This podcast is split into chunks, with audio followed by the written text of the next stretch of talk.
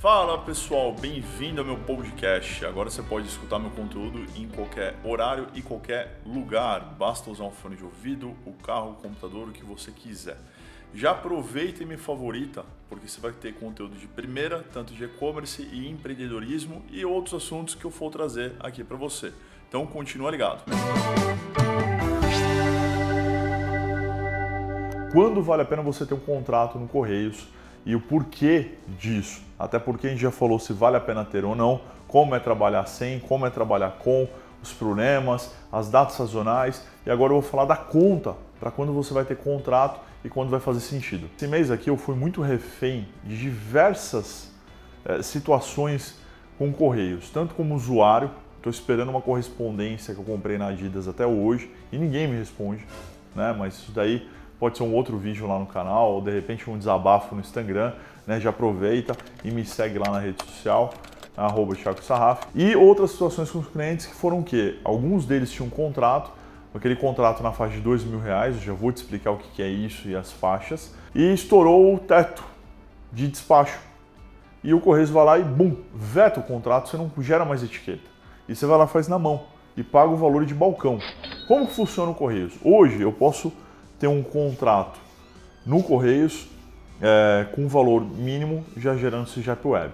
A obrigatoriedade do contrato ela é relativa porque sempre está mudando, tem N formas. Eu tenho de mil reais, que é uma tabela menos agressiva, e eu tenho de dois mil reais, que é uma tabela um pouquinho mais agressiva. Essa é a primeira faixa, e você não tem muito desconto. Essa primeira faixa que você for trabalhar, você vai pagar obrigatoriamente dois mil reais para o Correios. Mandando uma, mandando é, sem correspondências, óbvio que precisa bater o valor né, da cada correspondência, você vai pagar esses dois mil reais ou mil reais para eles. De mil para dois mil a diferença é pouca. E aí o desconto é grande. Você vai ter um real de desconto em São Paulo, mais ou menos, se não me falha a memória.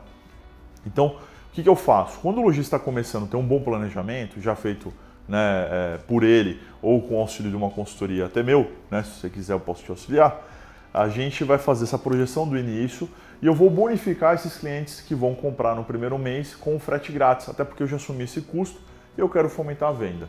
Então eu recomendo muitas vezes você começar com frete grátis. Mas vamos pensar que o custo médio de entrega hoje no Brasil, apurado pela minha consultoria Doutor E-Commerce, uma pesquisa que a gente fez, é de R$ reais em produtos de até 1 kg.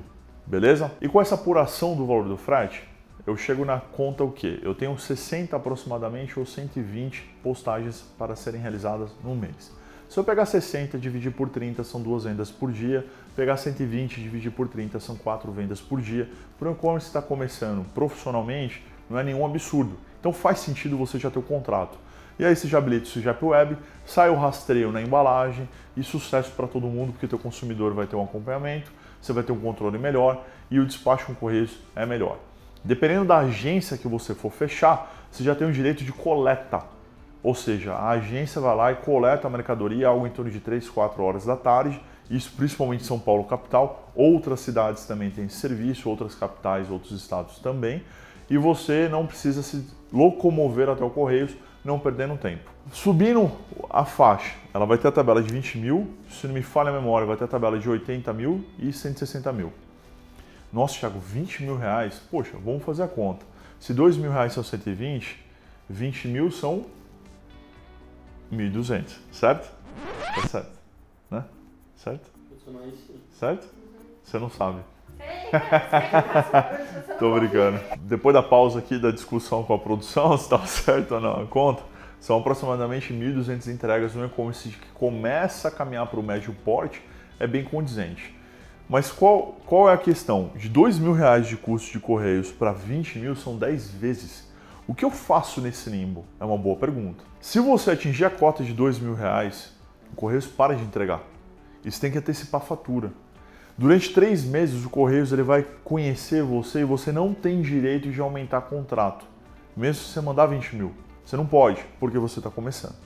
Você tem que falar com a agência que você fechou o contrato, pedir uma antecipação porque pelo portal, algumas agências falam que você pode fazer, mas não dá. Não deu certo em vários clientes que a gente tentou.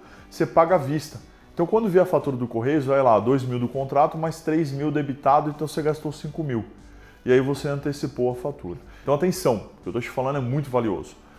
Cuidado com a faixa de contrato. Se prepare, veja a fatura, quanto você gasta, faça o custo médio do frete, veja a, proje a projeção de venda que você vai ter. Faça, ah, são 500 pedidos, 500 vezes 17, vê o custo e já viu que estourou o contrato de 2 mil reais. Você vai ter que antecipar porque você não vai conseguir chegar no contrato de 20 mil, porque o custo é muito maior. Deu para entender?